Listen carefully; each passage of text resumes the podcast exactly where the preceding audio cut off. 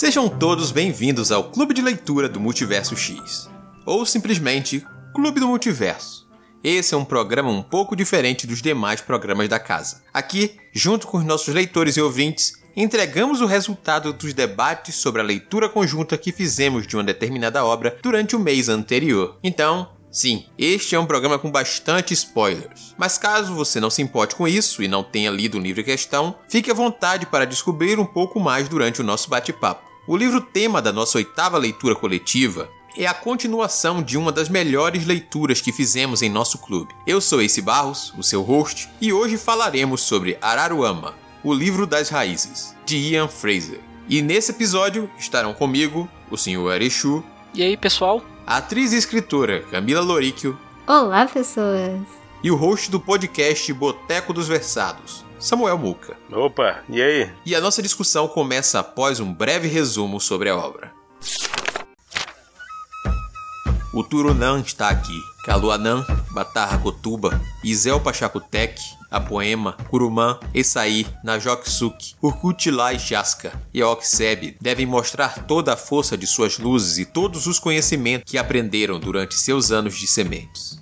A mata se apresenta como um mistério a ser desvendado. Feras andam nas sombras, apenas aguardando o momento certo para atacar. A fome e a sede acompanham cada passo dado. E, no horizonte do amanhã, há uma ameaça amarela que incomoda os pulmões e a vida das sete aldeias.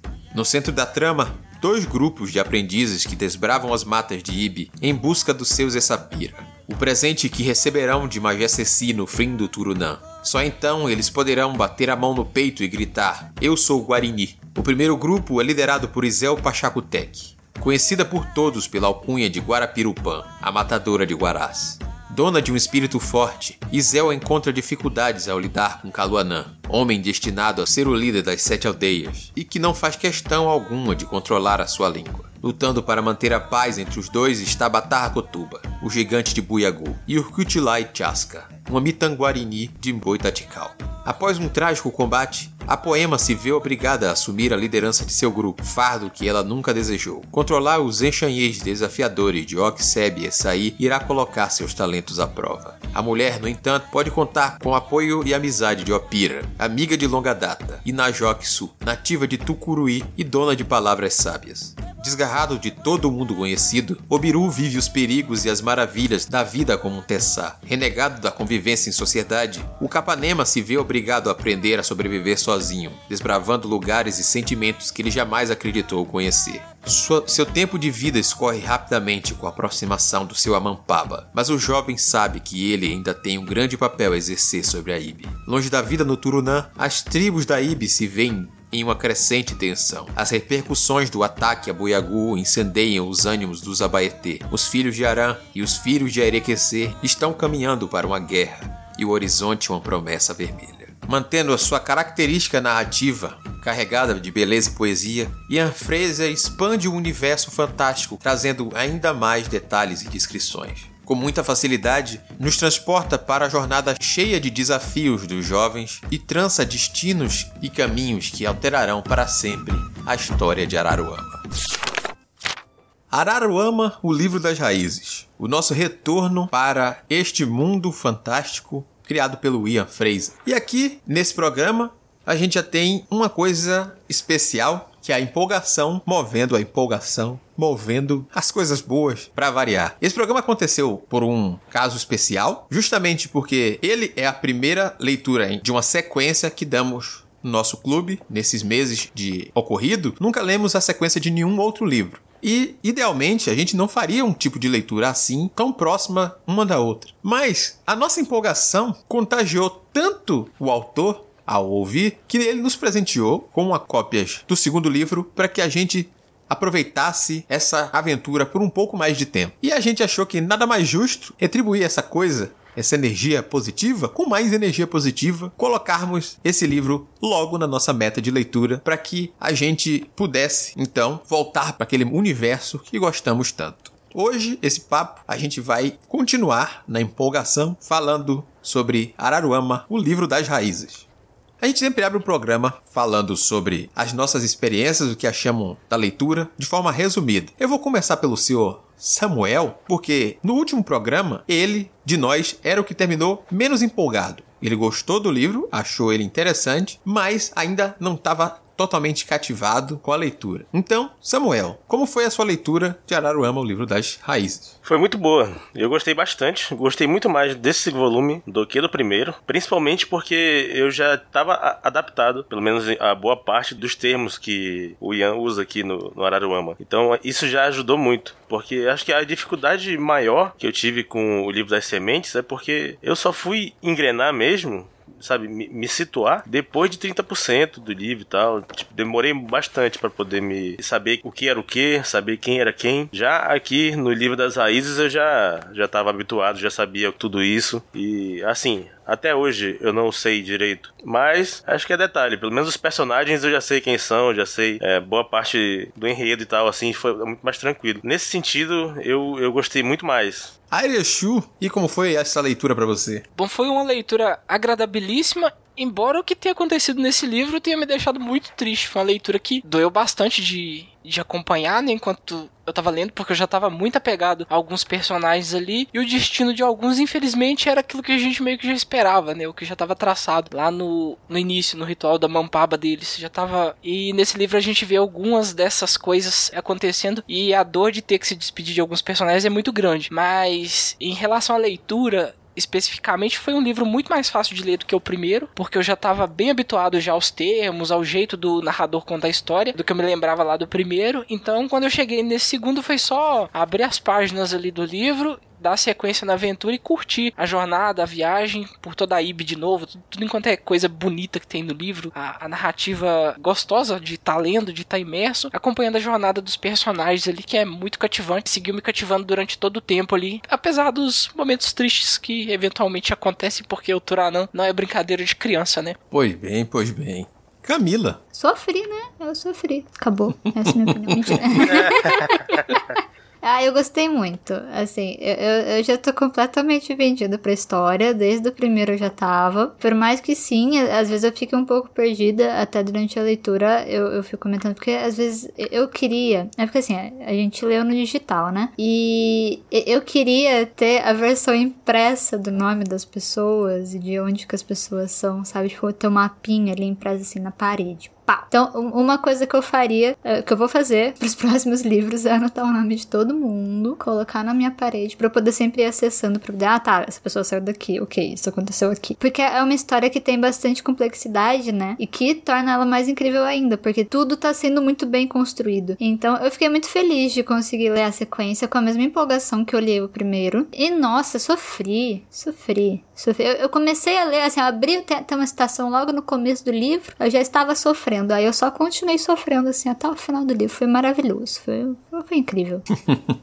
Mas esse misto de prazer e sofrimento que veio aí com essa leitura foi partilhado por todos, inclusive pela Natasha, pelo Abner, pela Neila que leram conosco, sofreram junto conosco, deram risada, ficaram chateados com certas coisas, ficaram felizes com outras, porque essa história tem muito disso. O Ian aproveita para explorar ainda mais aquela coisa, já que naquele primeiro livro a gente tem a construção dos personagens do universo e a preparação para esse ritual que é a passagem dos pequenos guerreiros para a vida adulta como guerreiro, que é o Turunã, um ritual que é perigosíssimo e, como a gente viu no decorrer do livro anterior, se tornando cada vez mais perigoso com a presença e a ameaça do Zayanguera, a gente já esperava algo mais ameaçador, um pouco mais de ação e um pouco mais de urgência. O Ian transfere isso para a narrativa e isso se reflete na forma como a gente também absorve todos os acontecimentos ali ao redor daqueles personagens que aprendemos a gostar no primeiro livro. Para mim, novamente, foi uma experiência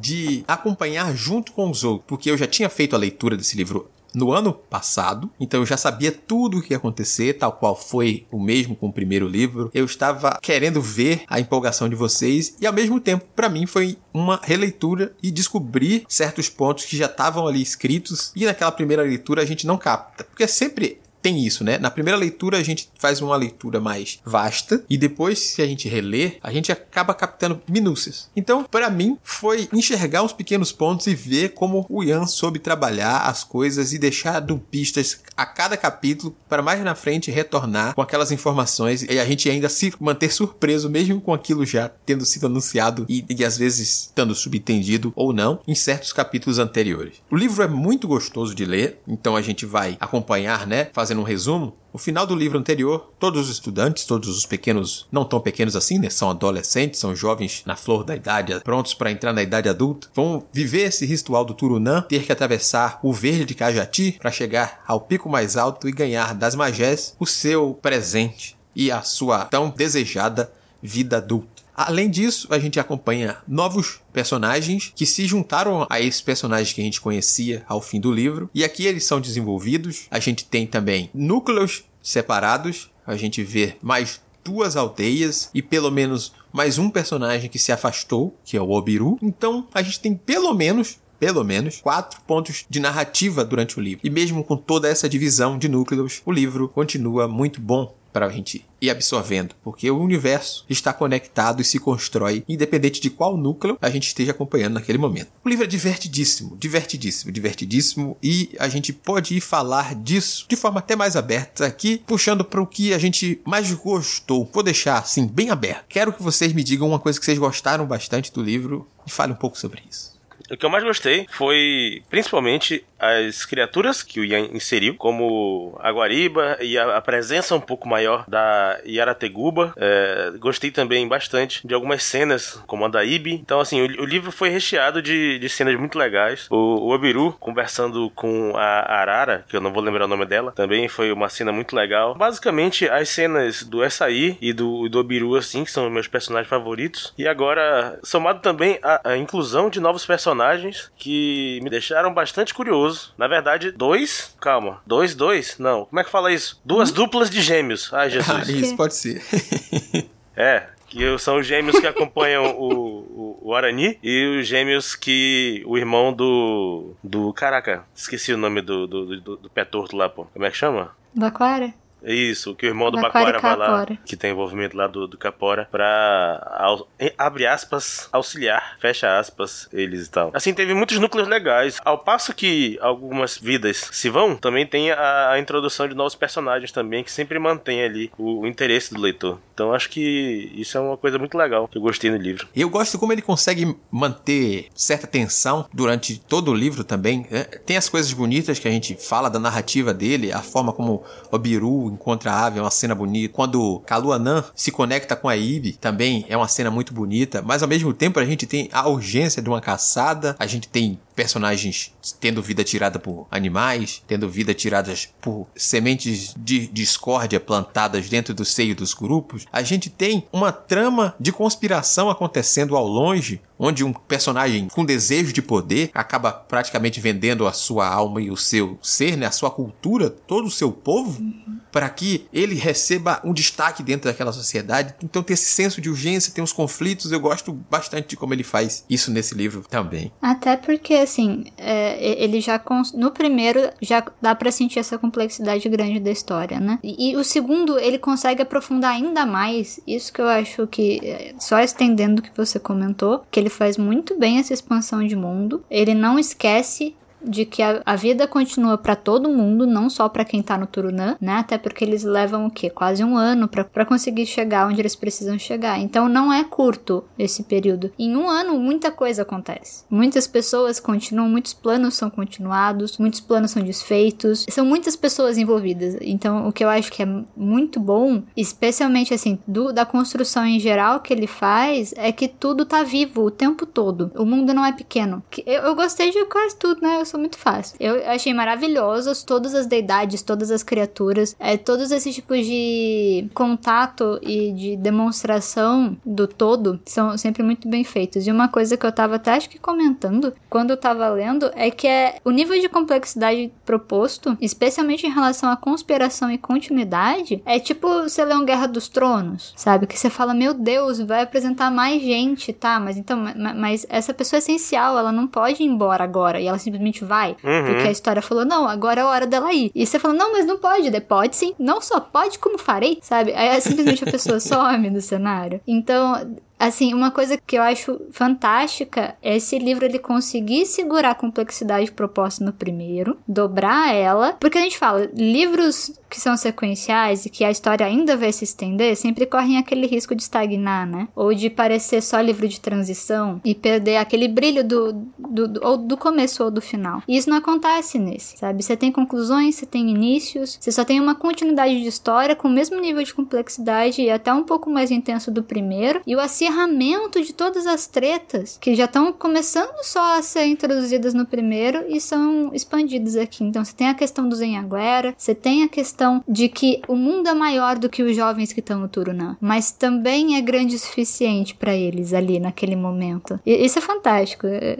é, fantástico. Eu curti pra caramba o climão de aventura de RPG que o Turanan tem entre os dois núcleos ali dos jovens que estavam participando dele o tempo inteiro. Eles estavam encontrando algum desafio, seja encontrar comida, sobreviver a algum animal gigantesco, ou até ter que construir uma ponte para atravessar um precipício. E eles paravam para discutir como eles iam fazer aquilo da melhor maneira possível. Tem o encontro lá com o Guariba, o macaco que faz as perguntas para eles, eles precisam responder. E eu fiquei, nossa, se fosse eu no lugar deles, eu não ia conseguir passar isso nunca, porque é muito pegadinha as perguntas, eu sou muito leado pra essas é coisas. É Monty Python, né? Aham. Uhum. Uhum. Aí mostra também que o Turananda não é só um desafio físico, de força, de sobrevivência, é um desafio de inteligência também também. A gente esperava que isso fosse acontecer. A Camila tava falando do quão dinâmico é todo esse mundo, né? Que durante esse um ano que os jovens estão ali enfrentando o Turanã, eles vão é, mudando, né? Vão amadurecendo, vão tendo que crescer muitas vezes à força pelas consequências do que acontece com eles ali durante a jornada. E eu fiquei pensando que como o mundo não parou, é, tem um momento lá que eles acabam falando que a gente vai voltar diferente para de onde a gente veio. A gente vai voltar mudado, né? Aquela coisa da, do herói cumprindo a sua jornada. Mas quando eles chegarem lá, eles vão ver que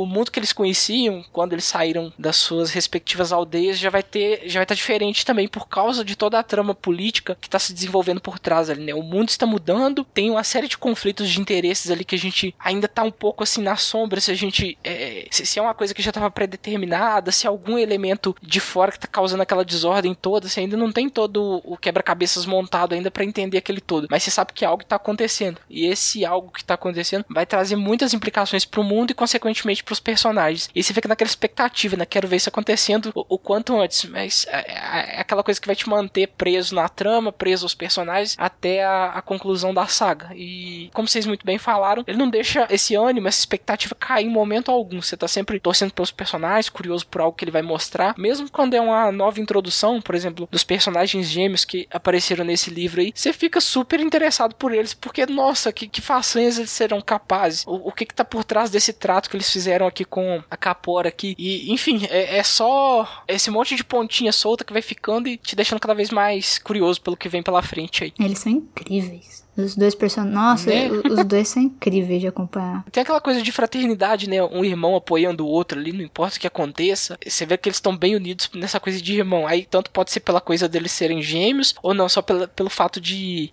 da irmandade proporcionando esse tipo de coisa. Eu me senti bem próximo deles ali nesse sentimento ali. Você, você acaba apoiando seus irmãos independentemente do que quer que aconteça. É aquele amor incondicional que só um irmão teria pelo outro, sabe? É bem gostosinho de estar lendo sobre eles ali. Uhum. Uhum. E é engraçado engraçado ser tocado nisso, que tem a ver um pouco sim com o fato de, de, serem gêmeos. Não exatamente por causa dessa compreensão que a gente tem de, ah, gêmeos tem essa ligação, mas vai um pouco além até dessa ligação que a gente compreende, né? São crianças da mesma idade, criadas muito próximas para as mesmas atividades. A gente não tem muita diferenciação entre os próprios personagens. Eles nascem com amampabas parecidos, mesmo no caso da Amanayara e o Raoni, que tem uma diferença de 20 anos. Eles ainda são dois uhum. guaranis. A gente não tem uma diferenciação abrupta que os separe da formação daquela estrutura que a própria aldeias lá tem, que a própria sociedade vai ter. Então eles vão acabar sendo próximos porque todas as atividades deles são juntas. Então, reforça o laço, o fato de eles serem gêmeos, sabe? Se eles tivessem um, uma diferença de 5 anos, talvez eles tivessem uma ligação, talvez. Mas aí poderia ser que o irmão mais velho tivesse sendo preparado para uma coisa ou o mais novo para outra. A gente não sabe exatamente o que. Sim, sim.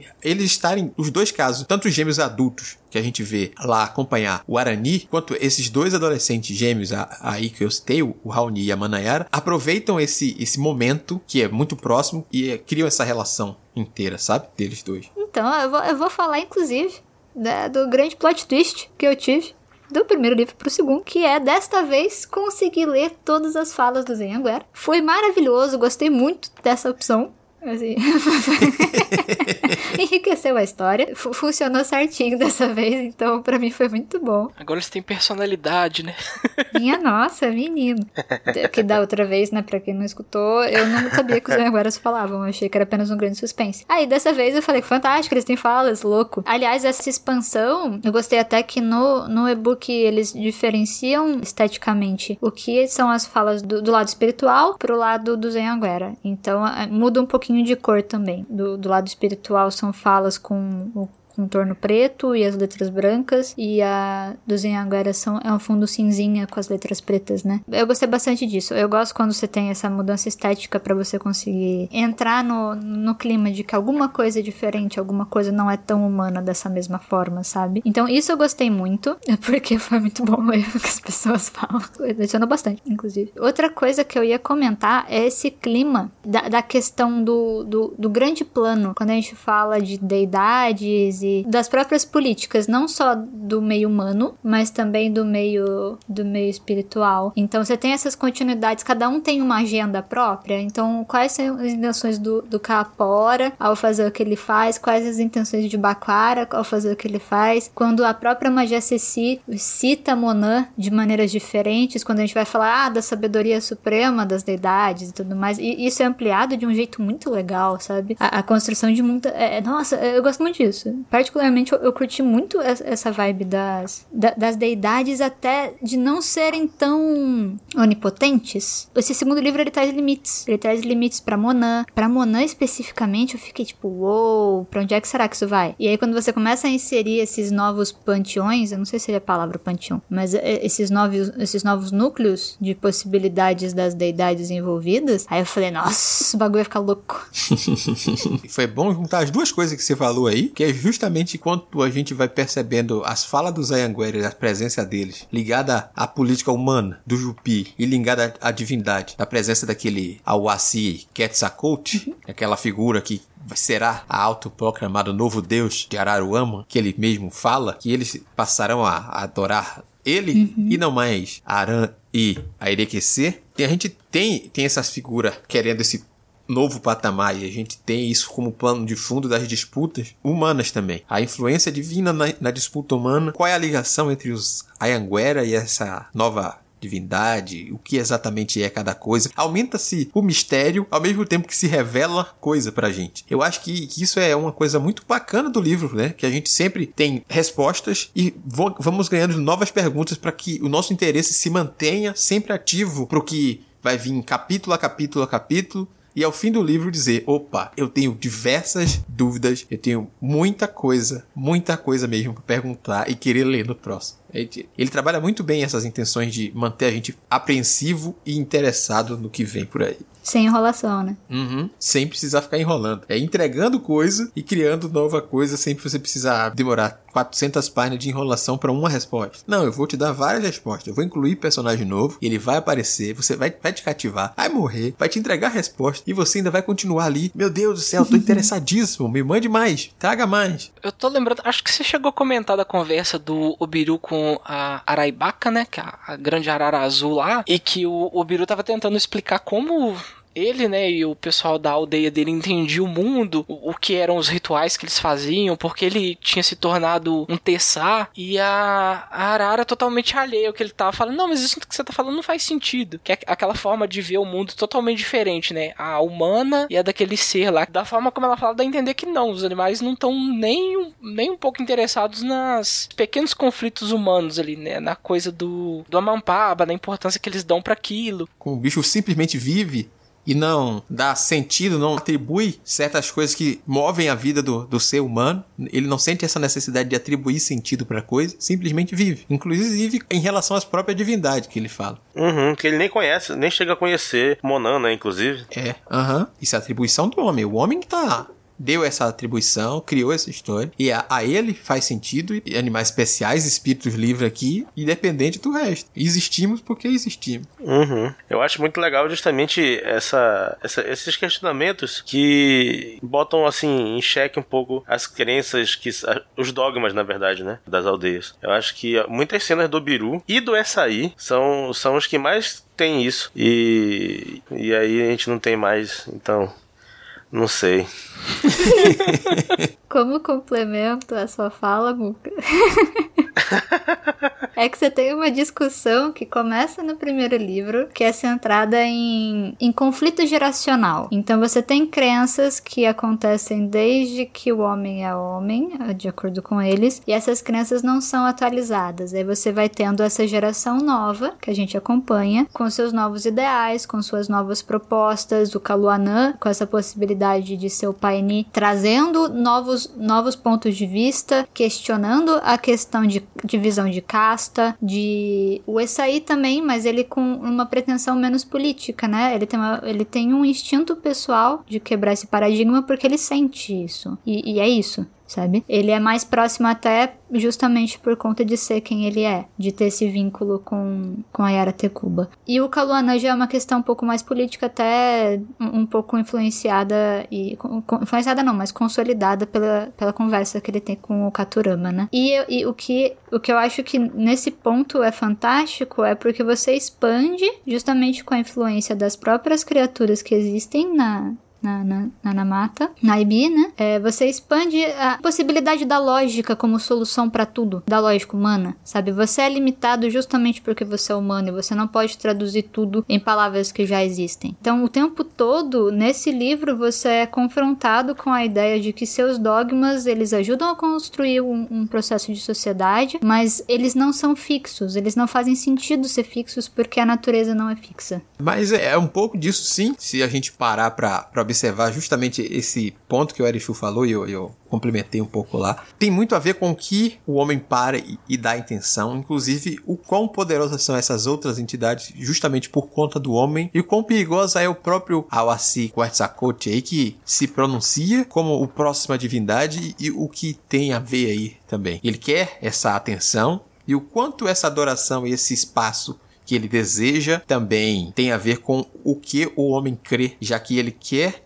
romper as tradições justamente para enfraquecer os cultos. Então a gente tem um, um, misto das coisas aí por trás que a gente ainda não sabe exatamente essa construção. E, e, eu gosto muito do que o Muka falou aí, do, da dor, do pesar, de perder dois personagens que acrescentavam bastante nessa área filosófica do livro, que eram dois personagens que, diferente dos outros, onde tem mais ações, ainda tem pensamentos bonitos, ainda tem falas filosóficas e essa determinação, a ruptura, como a poema pensa assim que a, a, algumas coisas precisam ser rompidas sim. A gente tem esses dois, o Obiru e o Essaí, que estão sempre pensando um pouco além, mesmo que as suas motivações sejam diferentes. Eles estão pensando um pouco além dessa ruptura e, e trazendo algo diferente e algo que talvez possa ou não fazer falta numa sequência, por exemplo. O Muka, eu acho que o Muka deve ficar ansioso para saber, tá certo, essa lacuna, ela vai ser preenchida de alguma forma? Como é que isso vai afetar a narrativa numa sequência, por exemplo? Então, eu, eu confesso que eu terminei o livro assim, eu já, eu já, eu já sabia, eu já tava sentindo que os dois iam morrer, beleza. Mas eu, no fim das contas ainda tinha um, uma pitadinha de esperança no fundo. E aí rolou que, por mais que eles passaram por perigos, perigos, mais perigos, conseguiram passar os perigos perigos e tal. Aí dá uma esperança que fala, pô, não, acho que acho que passou o perigo então, né? Talvez vai rolar uma coisa mais pra frente. Aí quando vê, pá, no meio do seu peito. Aí, aí o problema disso tudo é porque, apesar de ter sido muito bem construído, eu, eu, eu gostei muito disso, de como foi construído. Eu, eu tava esperando, e aí quando eu falei, tá, talvez não vá rolar. E aí, né, acontece. Tem uma quebra de expectativa ali, foi uma coisa surpreendente e tal, mas me deixou muito triste ao ponto de, de pensar, eu não tenho mais um personagem que me prenda tanto ainda vivo, como o Açaí e o Obiru eram, sabe? Talvez, talvez eu, eu vou criar um pouquinho mais de afeto pelo, pelos gêmeos lá, Raoni e a irmã dele, ou então pela própria Poema e o Kaluanã, não sei. Já, já que, infelizmente, o, o Ian fez eu perder a esperança de que a Isel e o Batarra vão morrer, então eu, eu, eu queria alimentar esse ranço. Mas aí o, o, o, Ian não deixou, aí eu não sei. Eu, eu vou ler o terceiro pela curiosidade, sabe? Tem que passar o luto, Muca. Quando passar é. o luto, você volta.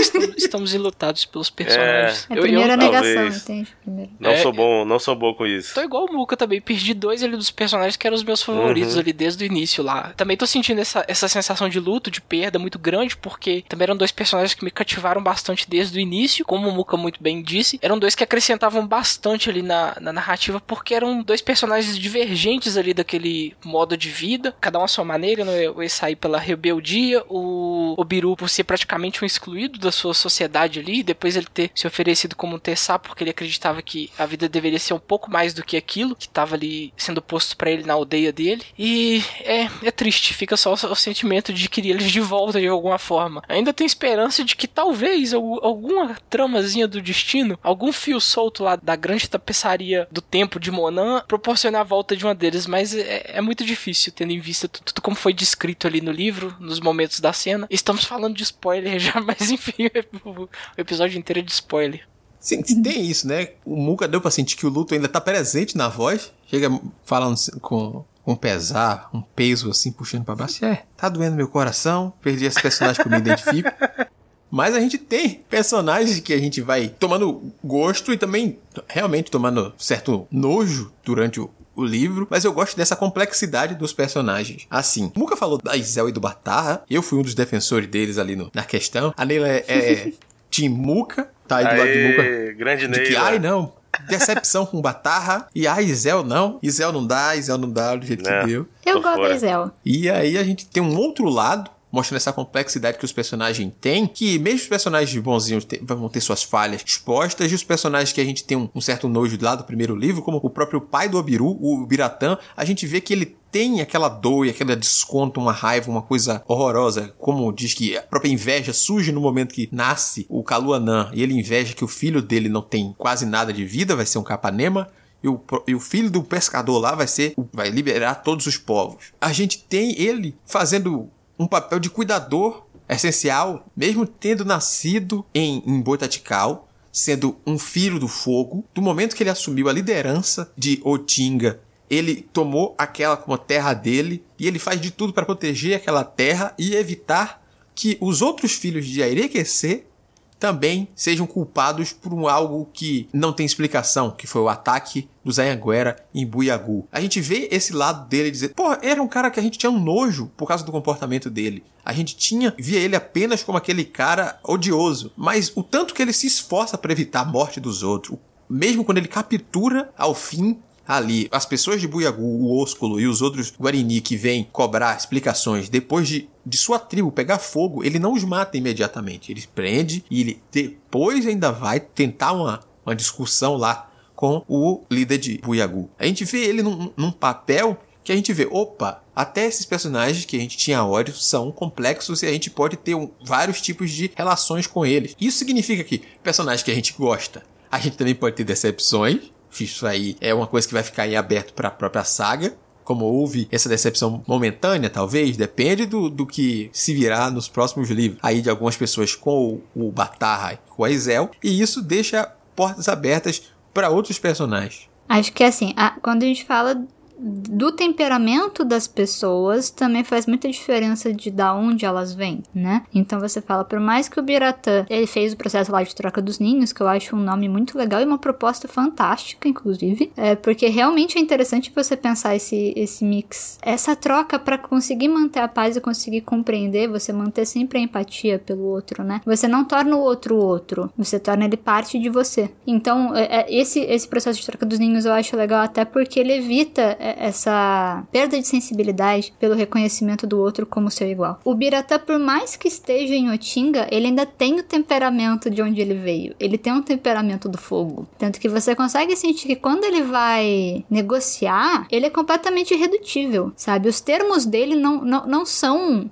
não são fluidos, eles são fixos, eles são eles são eles são fortes, eles são de fogo, sabe? Eles queimam, porque ele é uma pessoa que queima. Ele é, ele é da, da onde ele nasceu. Por mais que ele sim tenha adotado, e ele é um líder que realmente se importa. Ele tem as falhas dele, que dão bastante raiva de qualquer forma, mas ele é um líder que se importa, ele, ele tem temperamento de líder. Mas ao mesmo tempo, é, você consegue. É, eu, quando, quando eu consegui entender os personagens dessa forma, eu consegui separar o que eu gosto e o que eu não gosto neles baseado nisso também. Por isso que eu digo que eu entendo a Isel e eu entendo Batarra. Eu não sinto raiva por eles. Eu entendo que eles são. Eu, eu entendo a construção deles como pessoas uhum. que vêm da onde eles vieram, que têm uma cultura de sacrifício, que têm uma cultura de dogma. A Isel é filha de líder, ela tem o temperamento dela, ela tem as expectativas que ela coloca sobre as próprias costas dela e que colocam sobre as costas dela. Então eu não consigo sentir raiva da Isel. Eu consigo entender como ela funciona.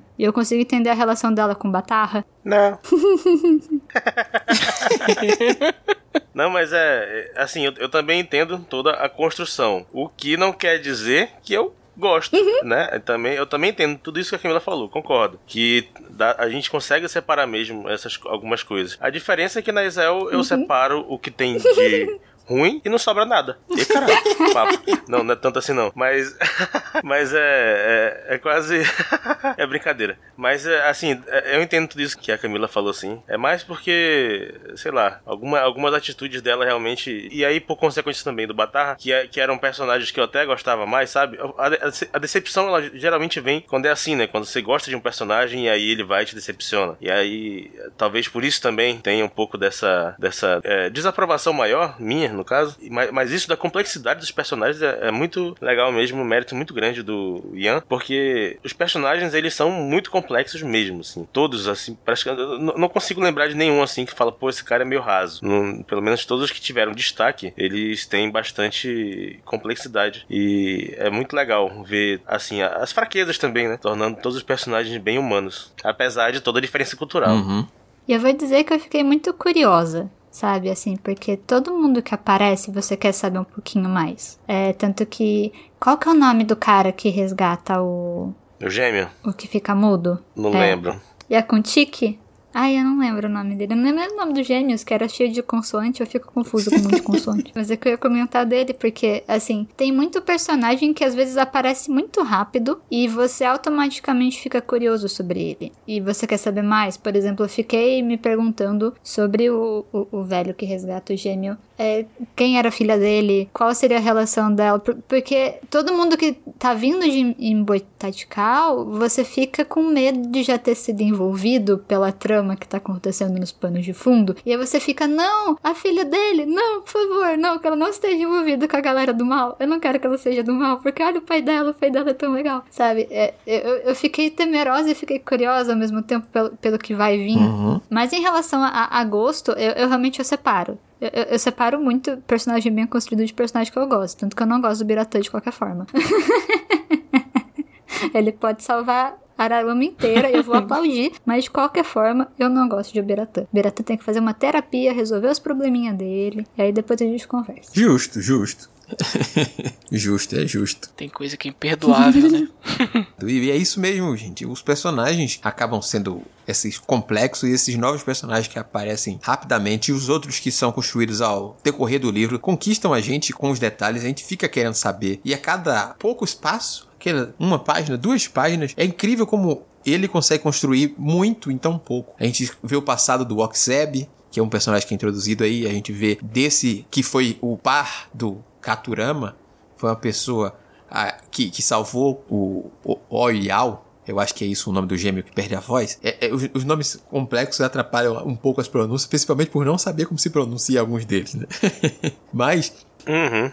Uhum. E a gente tem essas introduções de personagens que conquistam porque eles vão explicando de pouco em pouco e aqueles que não foram explicados pela estrutura do próprio livro a gente sabe que, opa, se ele tá vivo e não foi explicado agora, a gente ainda vai ter explicação mais para frente. Porque não tem um personagem importante que ele não dê um, um pouco de aprofundamento pra gente entender um pouco mais desse passado desse personagem aí durante a trama. E o que eu gosto é do carinho, mesmo com os personagens que passam Uhum. muito rápido. Sim. Sabe? Você sente um carinho na construção de todos eles. Por mais que, por exemplo, você fala, "Mo- mano, morre muita gente nesse, nesse livro. Morre muita gente. E todo mundo ali tinha uma agenda própria, tinha uma história própria. E, e a maior parte deles tem um espacinho, Uhum. sabe? Às vezes você tem uma conversa legal pra você criar um vínculo. Às vezes você só tem uma conversa na fogueira que já foi o suficiente pra aquela pessoa existir. Sim. Eu acho, eu acho isso muito carinhoso. Mano, aquela aquela amiga do Açaí, a Nazói de alguma coisa, sabe? Uhum. Parece pouquinho também assim, ela também é, é coadjuvante pra caramba, mas os poucos momentos que, que o Ian apresenta um pouco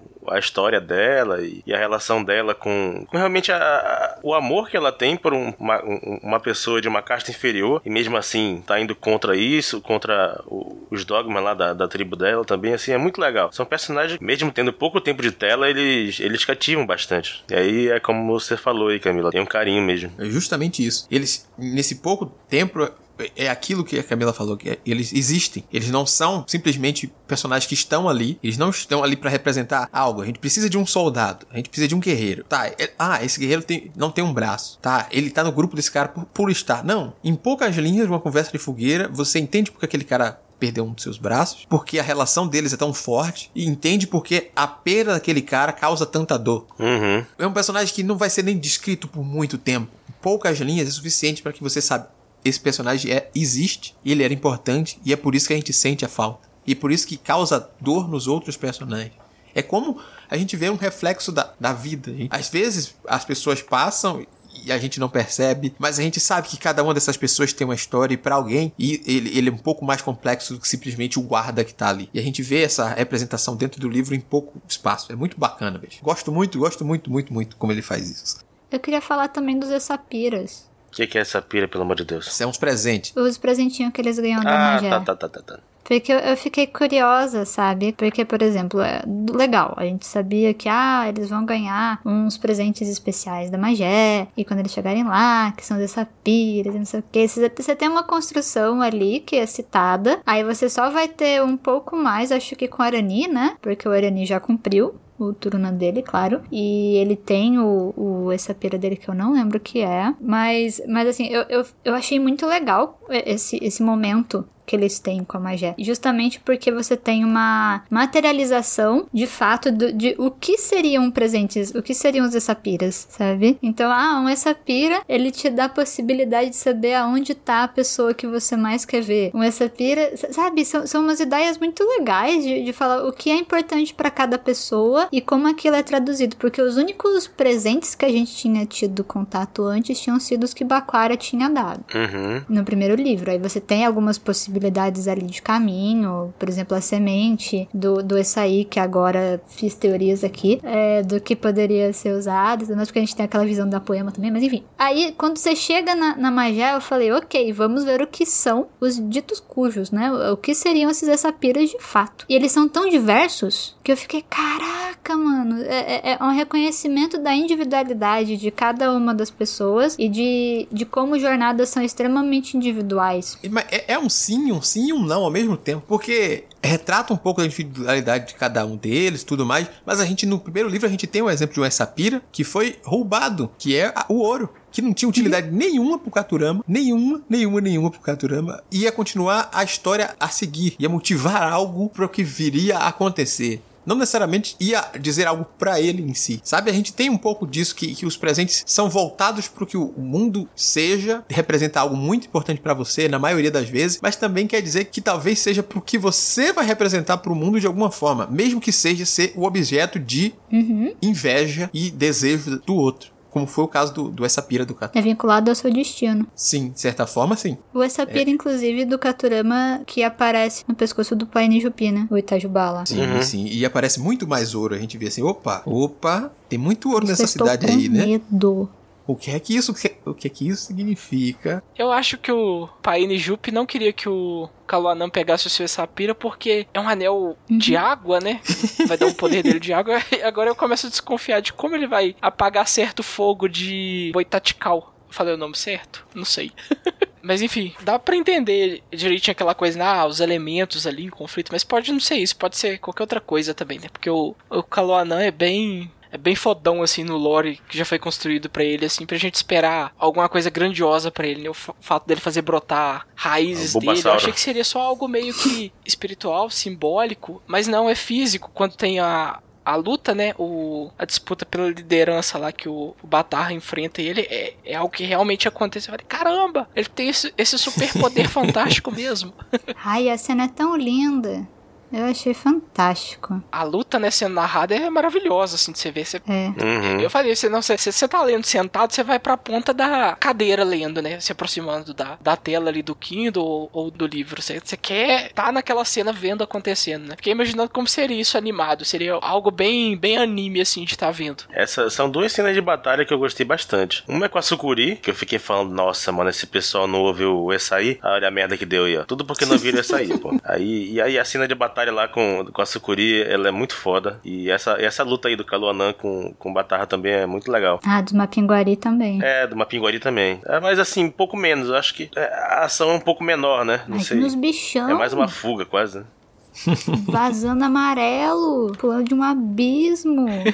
Eu fiquei tipo, caralho, bicho. É muito RPG as, as lutas. Você fala, caramba! Não, aí aparece coruja, uma coruja gigante, daí você fica tipo, caraca, eu, eu, gostei muito dessas criaturas fantásticas todas que o Ian insere. Eu, eu, gosto bastante. Deixa eu só voltar um ponto aqui rapidinho. Airechu, você falou do cipó, né? Das raízes que brotam do Kaluanã, que você pensou inicialmente como algo espiritual e, e, viu que é algo físico ali nas contas. Se você parar para ver, há sempre algo representando até o título do, dos livros ali figurativamente e, e, fisicamente no fim das contas. A gente tem as sementes do primeiro livro que são as crianças crescendo, que só foram plantadas naquele mundo e vão se desenvolver. Mas ao mesmo tempo a gente tem a semente sendo entregue pro aí. A gente tem uma semente fisicamente. Temos uma semente aqui. Uhum. Aqui a gente tem o livro das raízes. A gente vê esses, essas crianças agora jovens adultos se desenvolvendo, criando laços, fincando suas raízes, a importância das raízes de onde eles vêm e as raízes que eles vão criar novas e as raízes fisicamente aparecendo. A gente tem o spoiler da conversa que a gente teve com o Ian, principalmente confirmando alguns títulos. O terceiro, como o livro dos rebentos, a gente vai esperar que necessariamente também haja uma explicação física é para a coisa e possa ter que seja uma, uma explicação tal por baixo dos panos aí, a simbólica como aconteceu com cada um deles. Eu acho que é bacana como ele faz as coisas se conversarem que a gente não percebe a primeira instância, sabe? A gente não olha assim, tipo, é rapaz, na brincadeira o subtexto também existe ali e a gente, ah, rapaz, olha que brincadeira. Temos raízes realmente aqui, temos sementes aqui também. Ah, olha que interessante. Pra mim, a poema vai comer a semente de açaí. Tá aí a minha profecia. Meu Deus. Ah, semente, semente. Não faça isso. Não faça isso, a poema. Não, ué. Como é que você quer que ela fique... Como é que você quer que ela tenha... Cumpra a visão dela? Que ela tem ali. Eles dormiram juntos, Camila. Não, ele sabe como é que faz bebê, Samuel. Ele sabe... Você acha que você vai querer ficar grávida no meio de tudo, não. Você vai ter que voltar aquela porra inteira a pé, que demorou um ano. Às vezes dá merda, cara. Quer dizer, merda não. Às vezes aparece uma benção. Filho é benção, tá, gente? Filho Esse é aí já sabia de onde vinha os bebês. Tanto que não, não deixou nenhuma da, da, das outras colegas dele da tribo ficar grávida. Não estou falando de coisa. Não sei não a, a Poema já, já teve a visão. E a gente sabe que o que ela vê no, no sonho se concretiza. Então, Exato. no livro dos rebentos, eu espero que venha o rebento. Esse aí Júnior tá vindo exatamente, aí. Exatamente, exatamente. E é no topo da, da, da pirâmide ainda. Mas a gente tem esse, esse espaço para criar teorias realmente aí. Se sim ou não, como o Muka disse, não, que eles dormiram lá, teve as carícias de rede, eles podem se ater. Mas o sonho dela veio a confirmar algo apenas quando ela percebeu que ele estava vivo depois que ele caiu no buraco. Depois dali, pode ter tido namoro ou não. Sabe, a gente não sabe se já tinha acontecido. A visão dela é tipo, opa, o futuro ainda vai acontecer, haverá isso. Então, tipo, se foi passado, Muka, ou se é algo que vai acontecer, pode ser com a semente aí, como a Camila falou, de alguma forma, vai gerar um fruto mais doce que a Araruama já viu. O que é esse fruto? É, é, é a criança? Uhum. Só saberemos para frente, mas há espaço para teorias de vários Quando tipos. Quando eu escrever.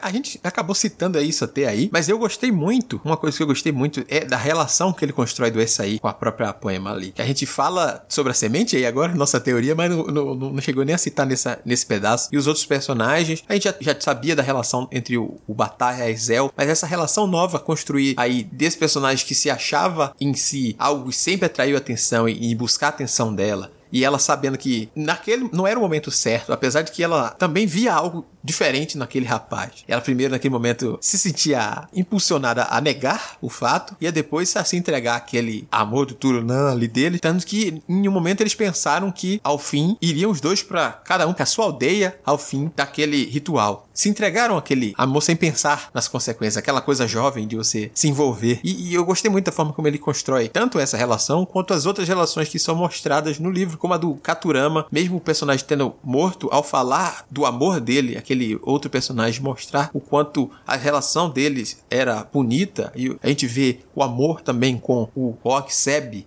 apesar de que a gente vê tão breve aquela descrição e depois a morte do, do seu amado. A Najok, como o, o Muka citou, que é uma que o amor também está destacado naquele personagem, mesmo a gente vendo tanto conflito, tanta coisa, a gente vê esse florescimento de sentimentos bonitos também é importante nessa construção da Araruama que virá. Eu gosto. Ai, é muito bom, é bom de acompanhar. Eu gostei porque, na verdade, quando, quando começou a aparecer, né, o interesse do, do Açaí na poema, e ela negando, negando, negando, eu digo, ih, rapaz, olha aí, esse casal, hein? Chipo, chipo, beleza. aí. Aí quando começou a dar tudo muito certo, eu digo, vixe. Aí toda vez que dava certo, aí ficava só o zoinho lá da, da Yara Tecuba lá. Ih, aí, aí tem, aí tem. Aí começou a dar tão certo que eu falei, vai dar merda. É certeza de dar merda, tá? Eu até falei pra Camila quando eu tava lendo, de Camila vai dar merda, pô. Tu é doido. Deu muito certo, muito rápido. Isso aqui, não sei não. Aí, dito e feito, né, cara? Mas o pior de tudo é porque eu me sinto traído, porque tudo parecia tá tudo bem. E aí, de repente, pá. Puxada de tapete. Lamentável. me, fez, me fiz acreditar no amor. Olha aí.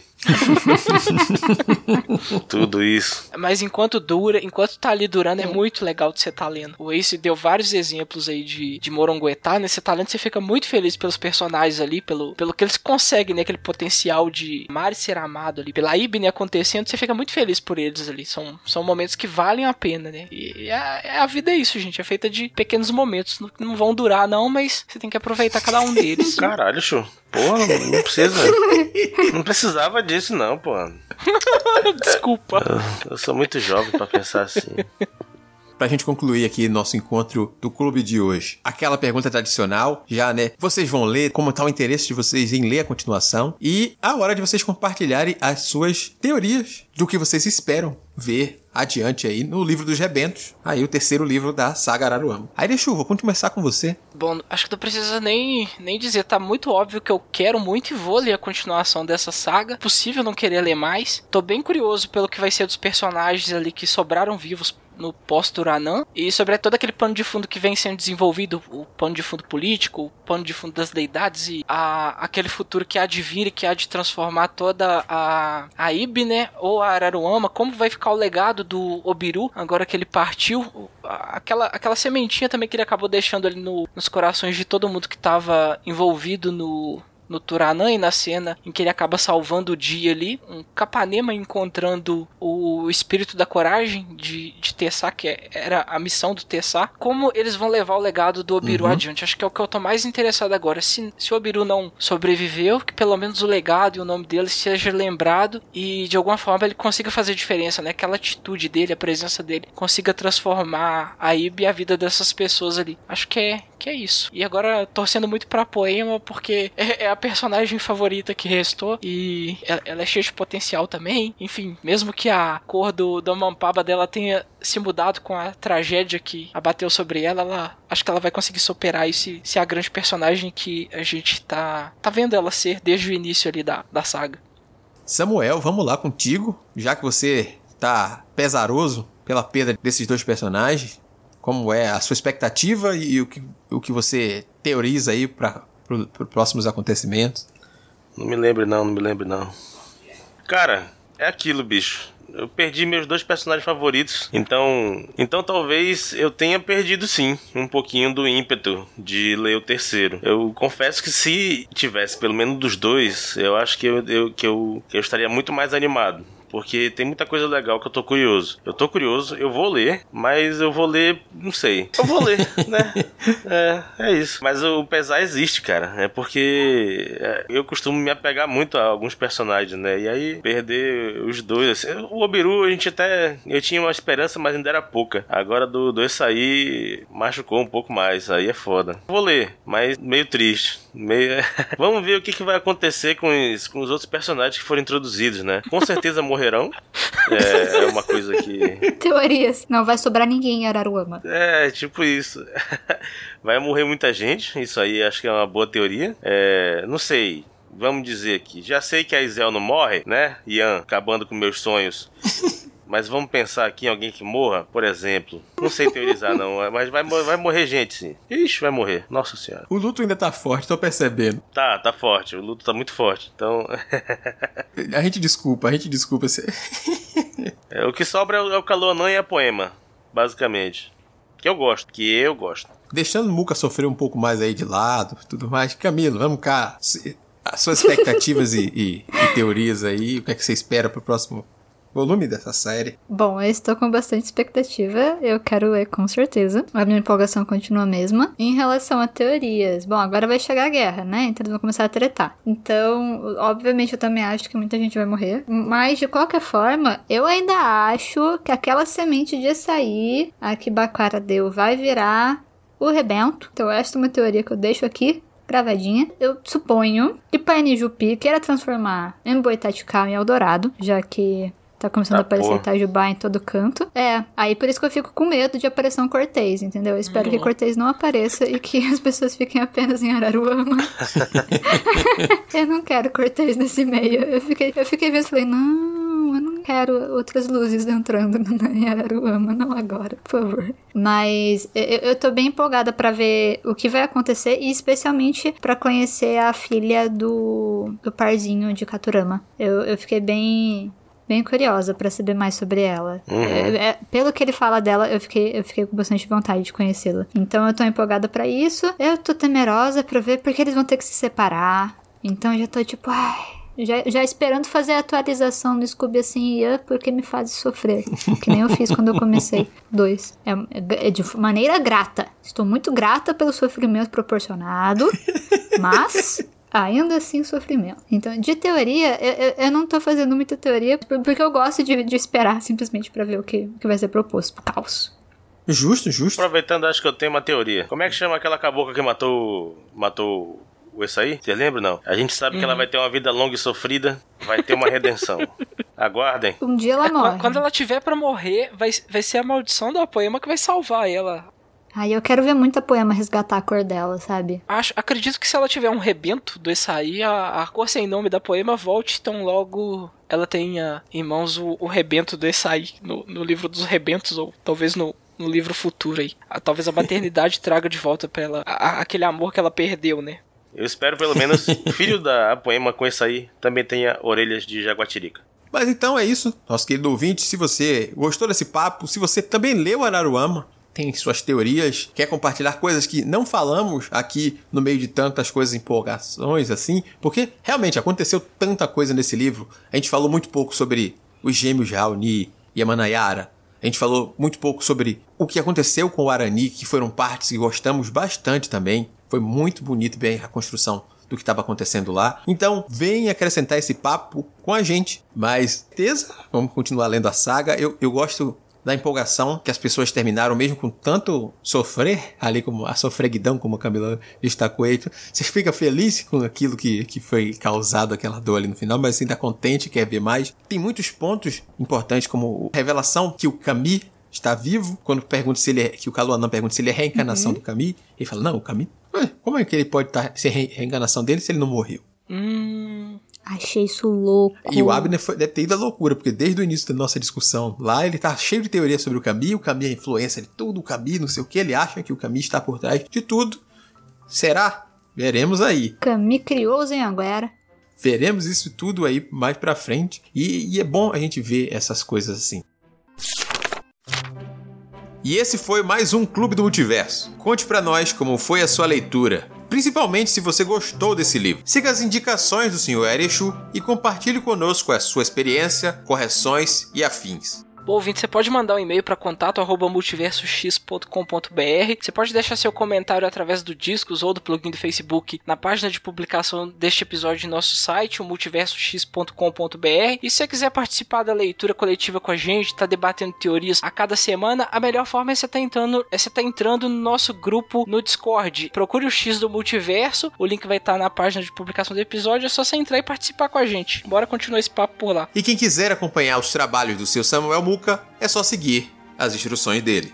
Então, para quem quiser conhecer um pouco mais do meu trabalho na Podosfera, eu tenho um podcast de literatura chamado Boteco dos Versados. Você encontra em qualquer agregador de podcast. Siga também lá o Boteco nas redes sociais para ter atualizações dos nossos conteúdos, Boteco Versados no Twitter e no Instagram. A gente faz parte de uma rede de podcast chamado Leitor Cabuloso, lá no leitorcabuloso.com.br, que também tem redes sociais, arroba Leitor Cabuloso. Eu também faço parte de outro programa sobre literatura, o Pindorama, que também faz parte do Leitor Cabuloso. É um programa para analisar as narrativas curtas da ficção científica nacional. A gente lê contos, a gente lê contos publicados em revistas gratuitas online, então você também pode ler esses contos com a gente é, participar lá do papo, basta procurar Pindorama Podcast em qualquer um dos agregadores de podcast. E é isso aí. Valeu! E antes de concluirmos esse encontro, a Camila tem um reforço de um recado especial sobre o seu projeto mais recente. Sim, é, aqui fica lindo, um lindo lembrete de que a campanha do livro Cúmulos ainda está no ar lá no Catarse. Aí já tá indo pra reta final, já passamos da metade da campanha e também já passamos da metade da meta. Então a gente ainda precisa de bastante ajuda e bastante divulgação. Então deem um pulinho lá no projeto do Catarse, é catarse.me barra cúmulos com dois M de Maria. Dê uma olhada no projeto, tem bastante novidade legal também nas redes sociais e ajudem divulgando para todo mundo. Reforço o convite para que você apoie o projeto da Camila e também para que venha participar das nossas leituras em nosso canal do Discord e nos ajudar a escolher as próximas. Um grande abraço e até o nosso próximo encontro.